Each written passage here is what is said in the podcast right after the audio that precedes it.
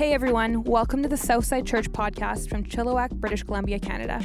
We're praying that hope would rise in your life as you listen to this message today.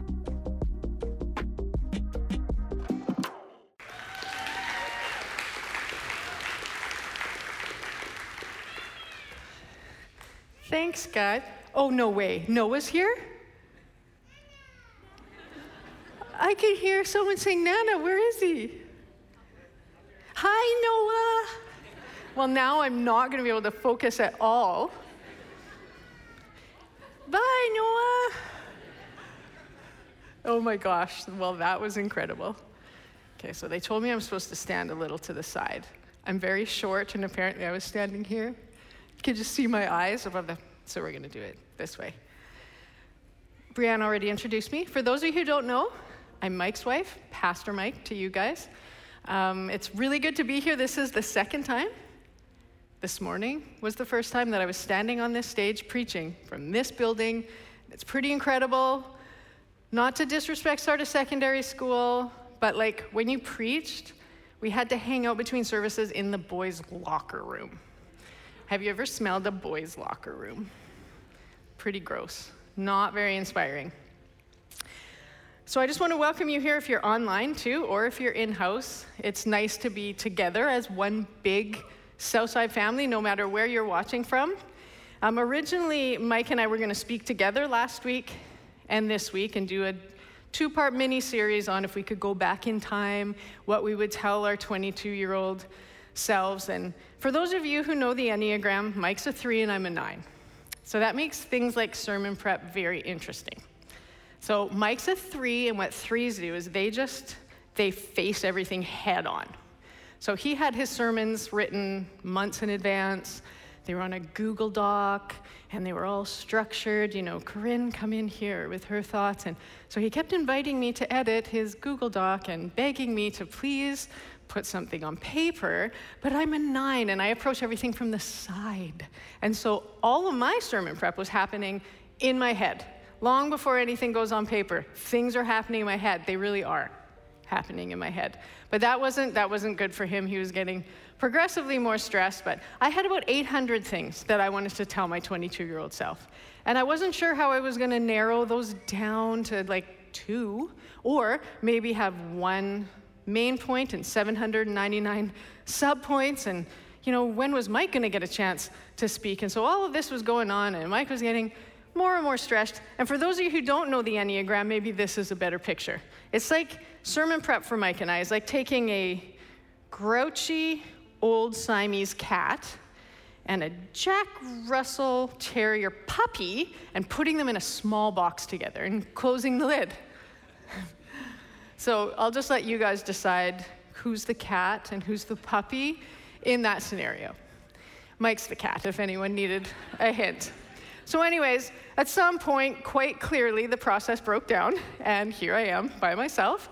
If you missed Mike's talk last week, go online and watch it. It's such an encouraging message to hear what Pastor Mike would say to his 22 year old self.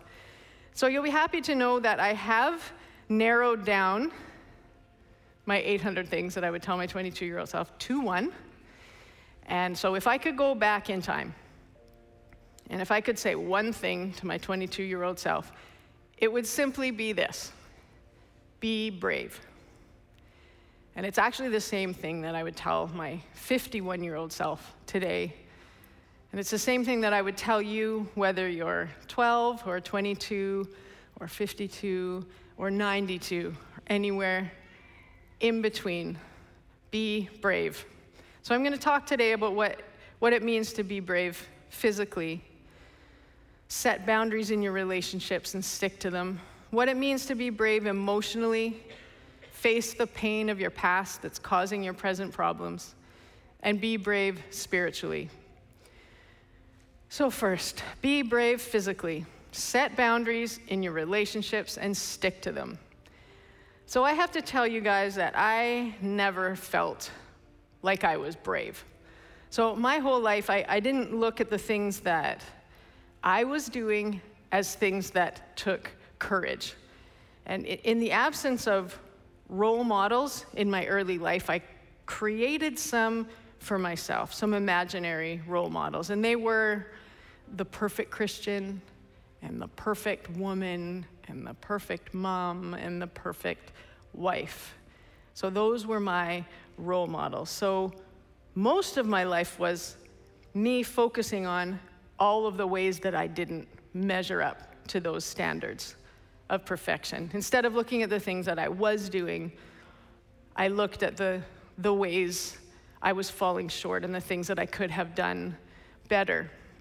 So I, I never felt brave. I thought that I knew what courage looked like, and it wasn't me. So courage to me looked like the man in the arena. You know that quote by Theodore Roosevelt? Mike loves that quote. He's used it a couple times in his sermons. And every time I would hear him read that quote, I would see him, Mike, as the man in the arena. You know, his face covered in dust and sweat and blood. The way Mike lived his life was, I thought, was what I thought courage looked like.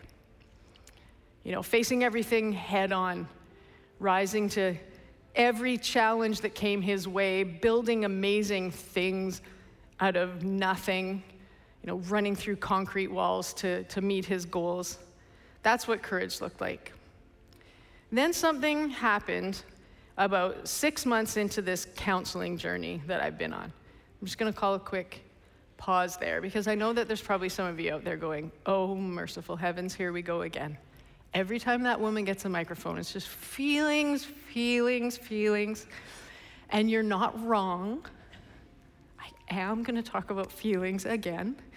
Um, I've been on this counseling journey for a year now with the amazing Dr. Keith Krul. He's a psychologist out of Surrey. And I've learned so many incredible things. Like, on the one hand, it's been like this terrible, gut wrenching thing.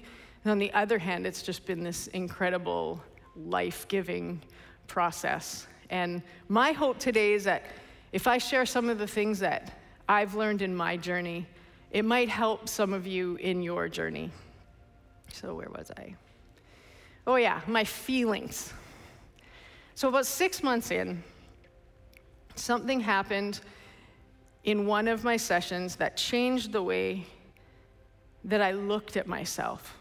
So, for those of you who, who have never heard me speak before and you don't know anything about my story, uh, suffice it to say, just today, so you have a little bit of context, is that I grew up in a very dysfunctional home.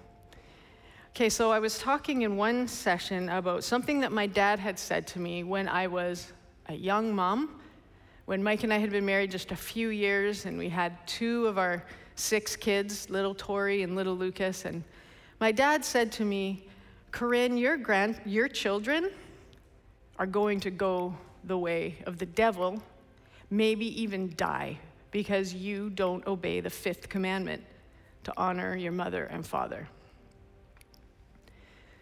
So, God never intended his words to be used like that, like they were in my home. You know, like whips to keep people in line, or like this holy trump card that you can just pull out and play you know, that just ends every discussion. You're right, they're wrong. Uh, you have no responsibility. All the shame is on them. God never intended his words to be used that way. So, when I was talking about that in one of my sessions, my counselor said something very unexpected. He said, Don't you think it was very brave of you to turn your back on the dysfunction of your past and build something different? I swear he's like Yoda. He doesn't say much, but the things he says. So, anyways, it was like this little light turned on in my head when he said that. I had never thought about what I had done in, in permanently shutting the door to the dysfunction and the emotional chaos that my family brought into my life. I didn't feel brave when I thought about that. Because remember, I have the perfect Christian role model, right? And, and, and she would be way more forgiving. So I felt guilty. I felt a bit like a quitter, a coward. I definitely never felt brave. But that unexpected comment that my counselor said that day changed that. And as I reflected on what he said after that session and before the next one, I always tried to ask God what he wanted me to learn, just so that I could kind of like each session could build on the one before. I came across that quote again while I was reflecting the man in the arena.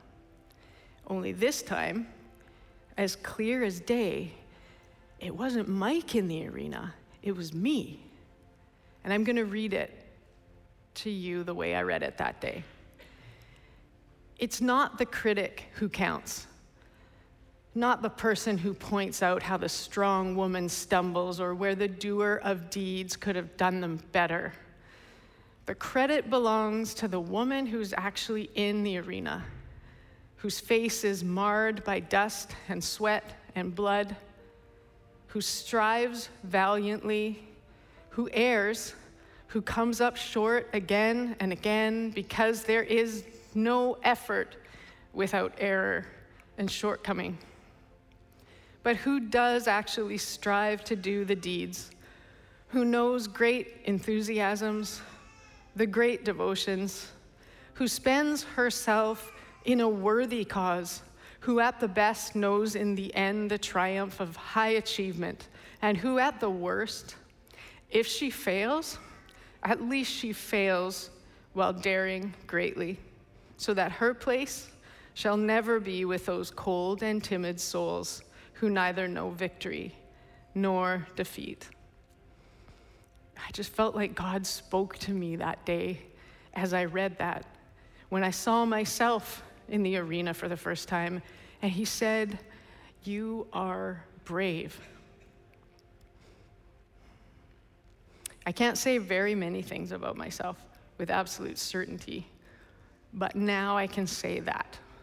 I am brave. And so are you. There's so many of you here today, watching online, and you're so much braver than you think you are. The fact that you're even here today, that you got up and you opened your laptop and you started streaming the service, or you got in your car and you drove here, despite everything you've been through, and despite everything you're currently going through, you're here.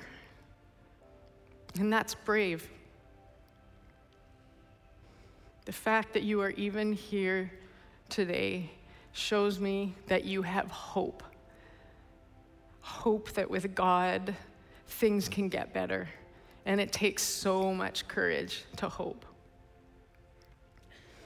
Because just like me, when I was that young woman who turned her back, who closed the door on the emotional chaos that my family was bringing into my life, by being here today, like me, you're saying, the shit ends with me. The family that you build is going to be different than the one you grew up in. By being here today, you're saying the abuse ends with me. The addiction ends with me. The chaos ends with me. The dysfunction of my past ends with me. Because with God, there is hope for a better future. So for me, being brave physically meant setting boundaries with unsafe people and sticking to them. And it might mean something different for you. But I just want you to think about your relationships for a minute.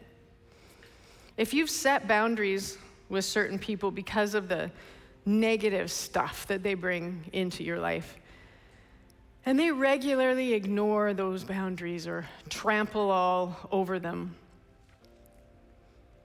maybe it's time to take a stand. You know, I know it's scary, and I know you might feel afraid to lose that relationship, but I want you to ask yourself this question What is a relationship? Like, what makes up a relationship? Real relationships are built on trust, it's the very foundation.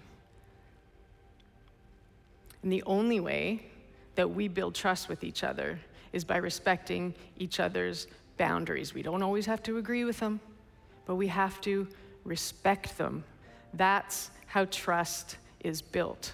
And if there's no trust, there's no relationship there in the first place.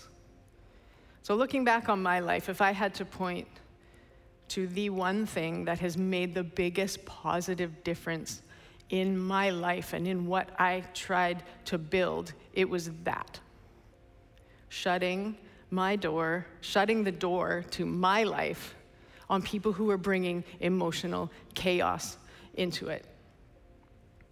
So be brave physically, whatever that means for you. For me, it meant sticking to the boundaries that I had set in my relationships. And secondly, be brave emotionally. And this is such a hard one. Counseling has shown me that, you know, physically I've done some brave things in my life, but it's also shown me that I have spent most of my life as an emotional coward. I just never showed up. You know, like I stuffed everything down, I, I kept my masks on, and I just never showed up. And being brave emotionally means facing the pain of your past that's causing your present problems. And I know that that's really easy to say and really hard to do. It's scary and it's painful to start an inner journey. Like, we don't want to revisit painful places in our past that we've spent a long time trying to forget, as if we ever could. As a child, I learned, as we all do, how to put on masks to keep me safe. Like, my masks were the agreeable one, the one who doesn't ask for anything, the one who never rocks the boat. And your masks are different but you learn to put them on too, to protect yourself. And these patterns of, of self protection, they keep us safe for a while. And then as we grow up, at some point, those same patterns that used to save us start to kill us. Because we all have this longing inside of us to be seen and to be loved for who we really are behind all of our masks. And last year, I have to tell you guys, I was in a really tough place. I was feeling overwhelming anxiety, which was new to me. I didn't want to leave the house, so COVID actually just worked out perfectly for me. I was having panic attacks, and I had this deep sadness inside me that I couldn't explain. And I even had moments of rage, and I didn't know what to do. And so, at 50 years old, I was emotionally brave for the first time in my life, and I asked for help. I sent an email to Dr. Krull, who had been recommended to me by a friend, and I asked if he would take me on. Because at that moment, I knew that the only thing worse than the pain of thawing out was staying in that terrible, emotionally frozen state I found myself in. Maybe you're sitting there today and you're thinking, but Corinne, you're a Christian. Like you're a pastor's wife. Like, wasn't God enough for you? Isn't God enough? Do you really need therapy? This is what I think that God works miracles in many different ways.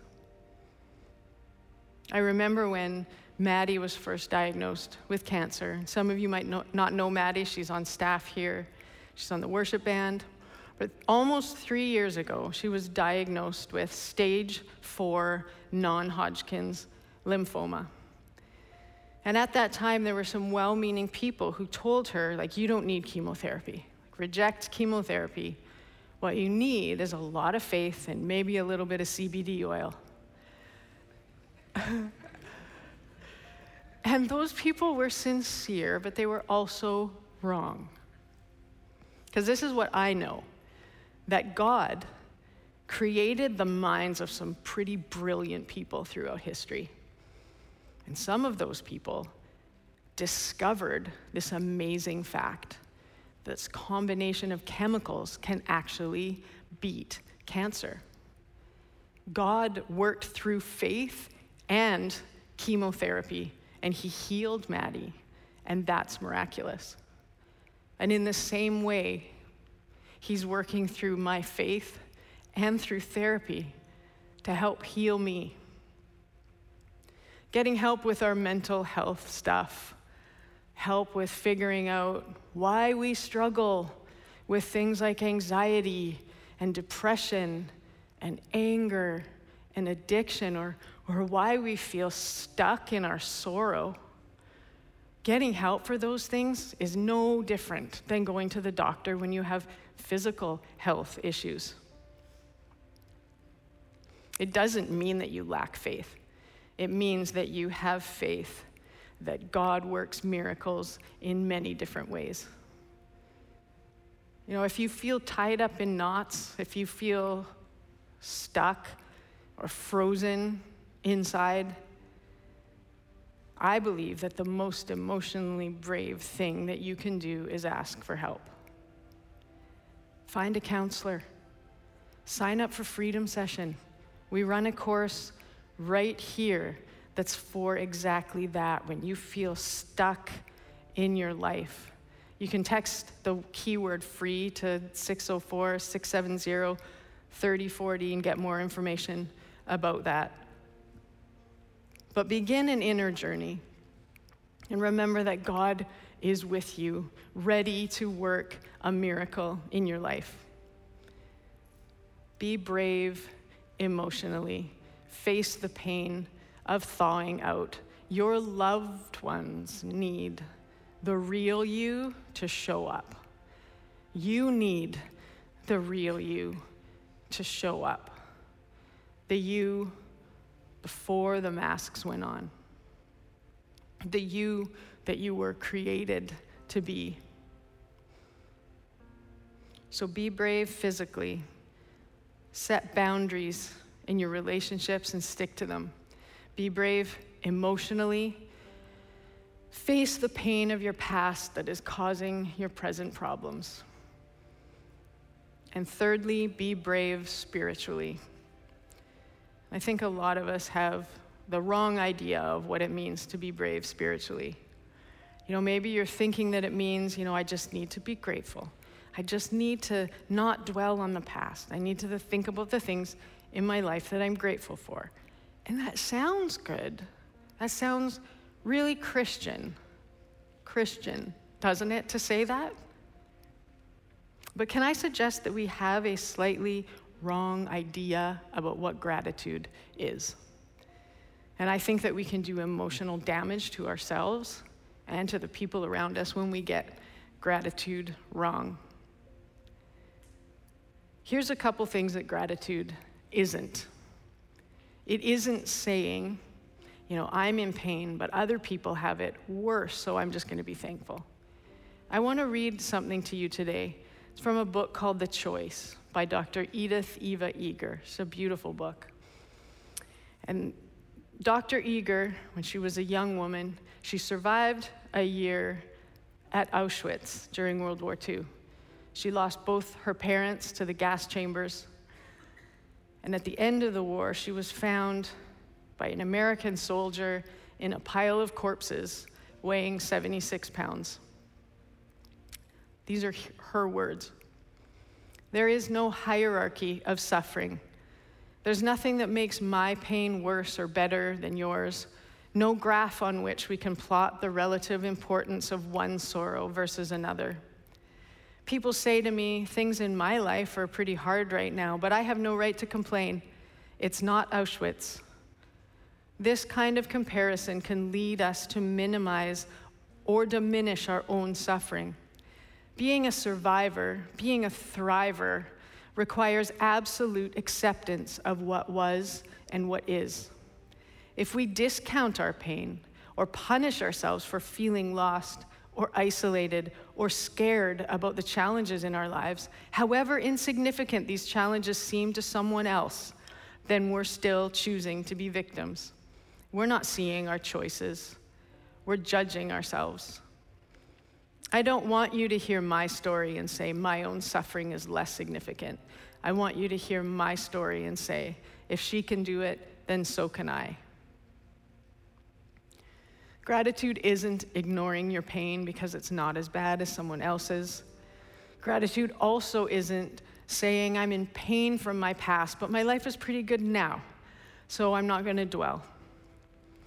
And I want to put this in real life context for a second, using a story that Mike and I have shared before in our marriage series that we did back in January when we successfully planned four sermons and delivered them together. Was quite an accomplishment. But it was about this fateful two and a half hour drive that Mike and I took to Kelowna that happened in November. So, leading up to this drive, my counseling sessions had brought up all of these resentments that I had from early in our marriage when Mike worked way too hard and way too much and I felt like I had been a player on Team Mike, you know, not, not a partner, just a player on teams on Team Mike. And I felt very alone. I never said anything. I still had on those masks, remember? I was the agreeable one, the one who never asked for anything, the one who never rocked the boat. And so on this fateful trip, for two and a half hours straight, I talked about all of the resentments and anger that I had repressed for decades. Doesn't that sound like fun? I was definitely the Siamese cat in that scenario. But I want you to understand that I wasn't blaming and I wasn't angry. I simply had to get it out. Things that I should have said at the time, I needed to say now. I hadn't been honest with Mike about what was really going on inside of me, about what I needed. I didn't show up. I just stuffed everything down and I kept my masks firmly in place, and that was on me. So consider for a minute the potential ways that Mike could have responded to me that day, because I think it shows perfectly how we can get gratitude wrong and cause emotional damage when we do. Mike could have said, Why are you bringing all of this up? You should be grateful that I didn't abuse you or cheat on you, like some women have it way worse than you. And Mike also could have said, Why are you bringing all of this up? Your life now is good, and you should be grateful. If Mike had responded in either of these ways, this is what I would have heard. Your pain doesn't matter. You don't matter. Keep your masks on. Keep the real you stuffed down and out of sight. But Mike didn't say either of those things. What he said was this I wholeheartedly support your resentment of me. And you know what I heard when he said that? I see you. You are safe to take off your masks with me. I will keep loving you no matter what's underneath. Acknowledging our pain and our sorrow and our anger can coexist with a heart full of gratitude. They aren't mutually exclusive. Saying that we can't feel them both at the same time, it it robs us of hope, and it actually robs the cross of the power to heal us. Because this is what gratitude is it's holding in your hands at the same time all of your sorrow and God's loving presence. It's saying at the same time, I am suffering and no one ever cared for me like Jesus. It's saying at the same time, I am in pain and I am not alone. Gratitude is the tremendous relief that we are not alone in our suffering. Whatever go- you're going through today, be brave. God is with you, and He'll never, ever leave you. That's the beautiful message of the cross of Jesus Christ. The God of the universe entered into the suffering of the human race, into your suffering and my suffering. And more than that, He didn't enter into our suffering powerless or unwilling to help. His death and resurrection proves that he entered into our suffering with the purpose and the power to heal us and make us whole. A few months ago, when I knew I was going to be preaching on this topic, I asked my counselor what he would tell his 22 year old self, because you got to consult Yoda on things like this, right? And he said something so beautiful. He said, God is unlike anyone you will ever know. Get to know him. Get to know God. He is so gentle and loving. You don't ever need to feel ashamed in his presence.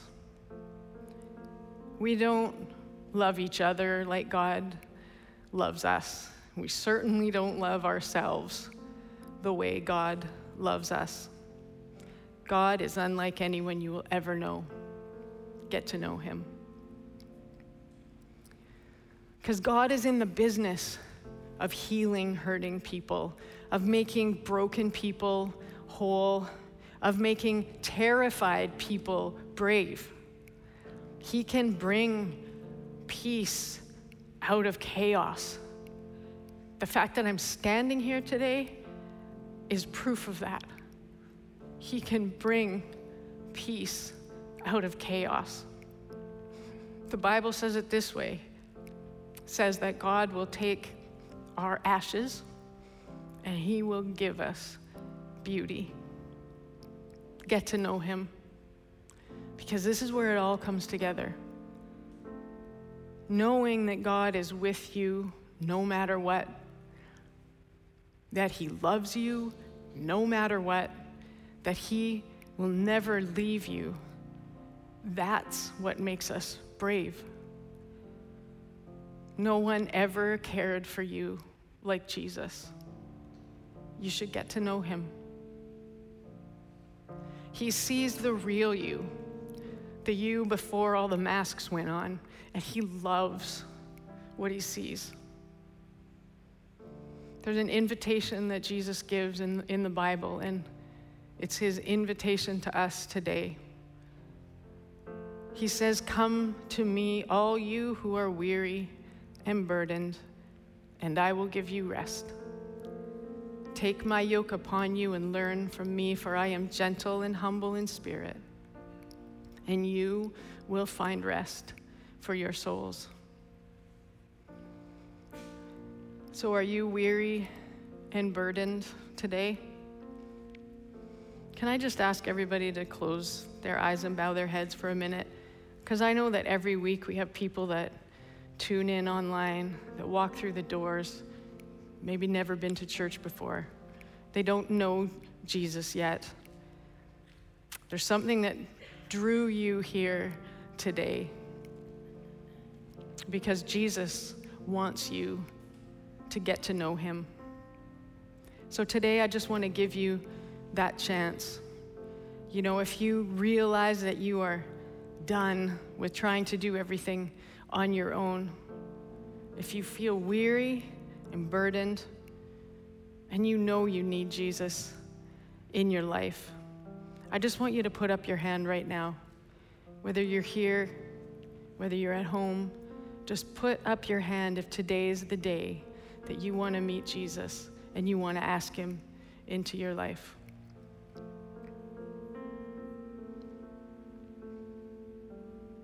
Okay, you can put them down. Now, I want to just pray. If you put up your hand today, if you made that commitment today, just pray along with me in your heart. Jesus, thank you that no one ever cared for me like you do. Thank you that you love me in a way that no one else does and no one else can. And Jesus, I just give my life to you today. I ask you to come into my life, into my heart, and walk with me from today, every day, every day I'm here on earth. And at the end of my days on earth, you're going to take me to be with you in heaven. I thank you for the cross. I thank you that you died and rose again for my sins. I thank you that you have the power to heal me. In Jesus' name, amen. And so, for all of us today, we're going we're going to end with a song. And I really want to encourage you to just stay. You know, this isn't something that we just throw in at the end of the service. Um, it's for us to just have a moment together with God. You know, we, we rush through our lives and we don't often just create the space for God to just speak. You know, for the Holy Spirit to come in and just show us things. Shower us with His love, even. We just don't make that space. So that's what we want to do here today. So as the band gets ready to play, let's all stand and sing together. Thanks again for listening. To hear more messages like this one, make sure to subscribe and check out our podcast channel for past episodes. And to stay up to date with all things Southside, follow at Southside underscore church on Instagram. We love you guys. The best is yet to come.